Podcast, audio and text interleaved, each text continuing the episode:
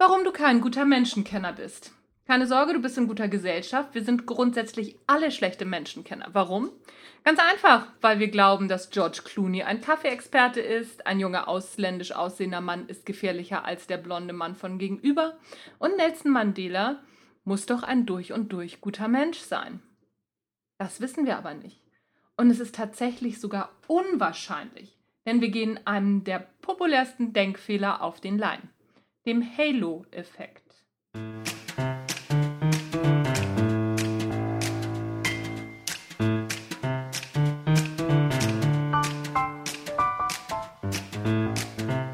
Hallo und herzlich willkommen beim Natural Leadership Podcast. Wir sind mittlerweile in der Folge 96 angekommen. Der Wahnsinn.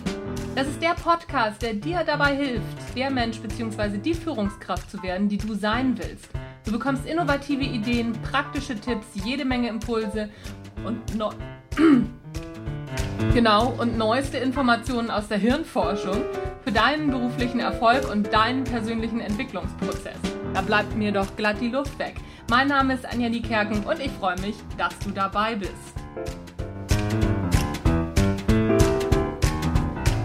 Der Halo-Effekt ist der Denkfehler, den wir am häufigsten machen, ohne ihn zu bemerken. Dabei schließen wir von einer Eigenschaft einer Person oder Sache auf ihre restlichen Eigenschaften. Bei Wikipedia finden wir dazu. Unter dem Effekt wird die Tendenz verstanden, faktisch unabhängige oder nur mäßig korrelierende Eigenschaften von Personen oder Sachen fälschlicherweise als zusammenhängend wahrzunehmen. Soweit, so gut. Ein schönes Beispiel dafür sind Profifußballer und allgemein Leistungssportler. Aufgrund ihrer sportlichen Leistung gehen wir davon aus, dass sie auch im Leben problemlos herausragende Leistungen bringen. Zum Beispiel in der Wirtschaft. Karl-Heinz Rummenigge ist ein sehr gutes Beispiel dafür, dass es offensichtlich so ist. Aber machen wir uns nichts vor. Auf einen Karl-Heinz Rummenigge kommen Dutzende, die inzwischen ein ganz durchschnittliches Leben führen. Die sehen wir nur nicht, weil uns der Halo-Effekt blendet. In einigen Büchern wird die Entdeckung des Halo-Effekts Edward Lee Thorndike zugeschrieben, der rund um den Ersten Weltkrieg viel zu diesem Thema geforscht hat. Allerdings hat Frederick L. Wells ihn Jahre vorher schon beobachtet. Thorndike hat in einer seiner Studien übrigens Offiziere gebeten, ihre Soldaten zu beurteilen. Zum Beispiel Intelligenz und Führungsqualitäten. Das Ergebnis waren ein paar absolute Supertypen, und erstaunlicherweise blieb der Rest signifikant unterdurchschnittlich. Jede Statistik spricht gegen so ein Ergebnis. Bei der Auswertung kam heraus, dass die Offiziere die Soldaten für Supertypen hielten, die eine gute Körperhaltung und ein attraktives Gesicht hatten. Wer jetzt denkt, mir wäre das nicht passiert, der irrt. Denn unser Gehirn ist auf diese Art des Denkens ausgerichtet.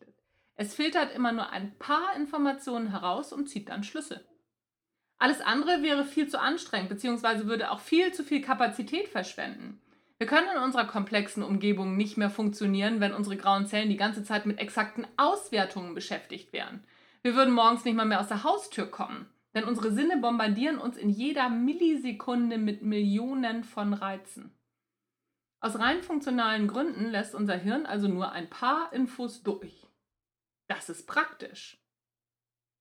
Und diese Infos passt es in bereits bekannte Denkmuster ein, ähnlich wie kleine Kinder Bauklötze in verschiedene Formen durch entsprechende Löcher in einer Kiste befördern. Ist es dreieckig, dann kommt es durch das dreieckige Loch. Dabei ist es dem Hirn total egal, aus welchem Material das Dreieck ist, welche Farbe und welche Temperatur es hat. Dreieckig, fertig, Ausklappe zu, Affe tot. Wir sind geborene Schubladendenker. Glaubst du nicht? Dann überleg mal kurz, warum es Blondinenwitze gibt.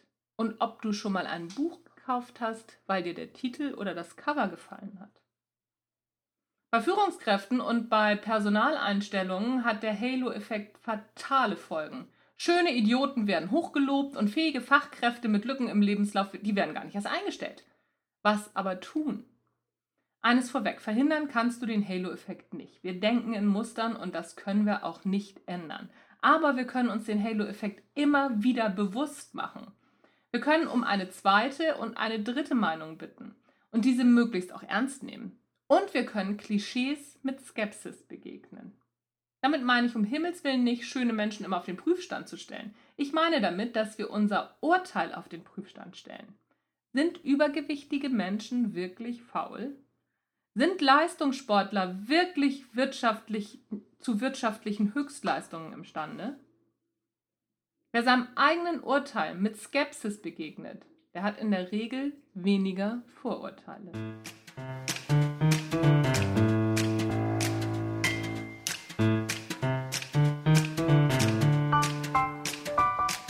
Wie sind deine Erfahrungen zu dem Thema? Ich freue mich wie immer über deine E-Mail, über einen regen Austausch zu dem Thema. Wenn dir der Natural Leadership Podcast gefallen hat, dann freue ich mich über eine 5-Sterne-Bewertung und eine kurze Rezension bei iTunes.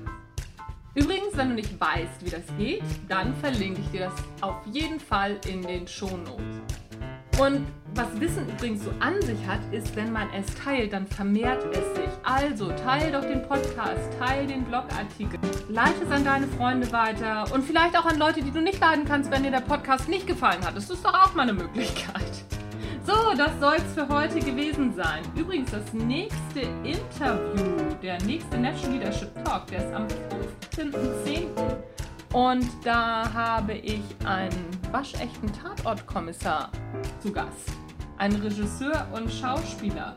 Freu dich drauf und sei auf jeden Fall wieder dran. Am besten abonnierst du den Podcast, dann verpasst du keine Folge mehr. Das war's für heute. Tschüss, bis zum nächsten Mal.